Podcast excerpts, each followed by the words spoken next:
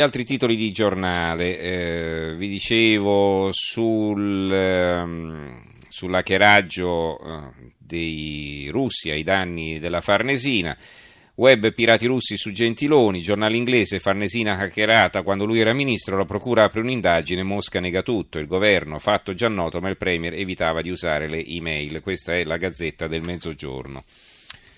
Ehm, sulle foibe ci sono alcuni titoli eh, di giornale, eh, leggo un titolo polemico sul tempo, il PD sbaglia il giorno delle foibe, silenzio di Renzi e Gentiloni.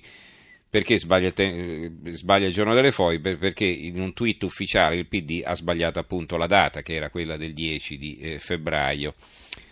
Eh, il quotidiano nazionale, il giorno della nazione il resto del Carlino, eh, abbiamo qui le notizie politiche, scrive Renzi avverte Padoan, niente tasse. Sul giornale Renzi si dimette per riprendersi il PD. Il fatto quotidiano e l'apertura, in questo caso Renzi a Padoan, niente manovra, l'ex premier chiama il ministro scavalcando Gentiloni e facendo pesare il suo ruolo di primo azionista del governo, hai sbagliato a cedere ai diktat dell'Unione Europea il segretario del PD scatena l'offensiva contro Palazzo Chigi. Eh, libero, Renzi si dimette da segretario del PD, via al congresso, balla anche il governo. Il manifesto, l'urlo di Renzi sulle tasse terrorizza il governo e i conti, anche Gentiloni si arrabbia, invito riparatore a Padoan. L'unità, eh, il PD, le carte in tavola, le posizioni verso la direzione, senza elezioni Renzi lunedì si dimetterebbe da segretario per affrettare il congresso. Mentre fra i parlamentari del PD circolano tre appelli e raccolte di firme per far durare il governo il primo, per favorire le elezioni il secondo, per fermare qualsiasi ipotesi di aumento di tasse dopo i moniti di Bruxelles il terzo, si avvicina la direzione nazionale di lunedì che chiarirà la linea dei prossimi mesi.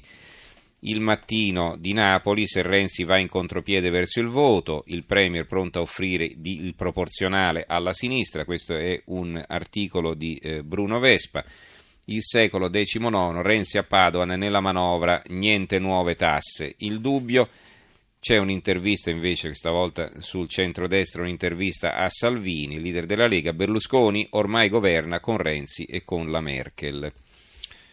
Altri titoli, eh, sapete dell'intenzione di Valsecchi, che poi è il produttore dei film di Checco Zalone, di girare una fiction sulla tragedia del Rigopiano, apre su questo argomento il centro, il quotidiano d'Abruzzo, Chuck si muore, il titolo, il produttore Valsecchi, il modo migliore per riconoscere il lavoro dei soccorritori, la famiglia Feniello, scelta irrispettosa per le vittime e i loro parenti per scopi unicamente commerciali.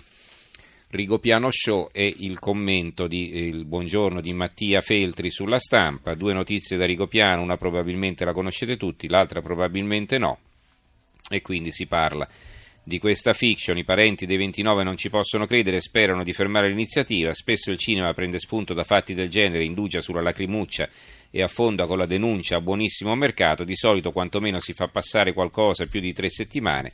Si concede almeno il tempo di togliere dalle macerie, si aspetta un primo grado di giudizio, vista l'idolatria moderna per le verità giudiziarie.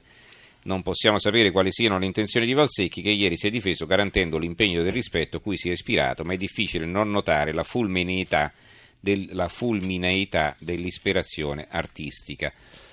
Eh, l'apertura di Repubblica, ultimatum dal, dell'Unione Europea all'Italia, ma non so dirvi altro, non so a cosa sia riferito. L'apertura del Sole 24 Ore, Grecia, intesa Unione Europea, Fondo Monetario Internazionale sulla nuova austerity, piano di tagli da 3,6 miliardi, Atene prende tempo.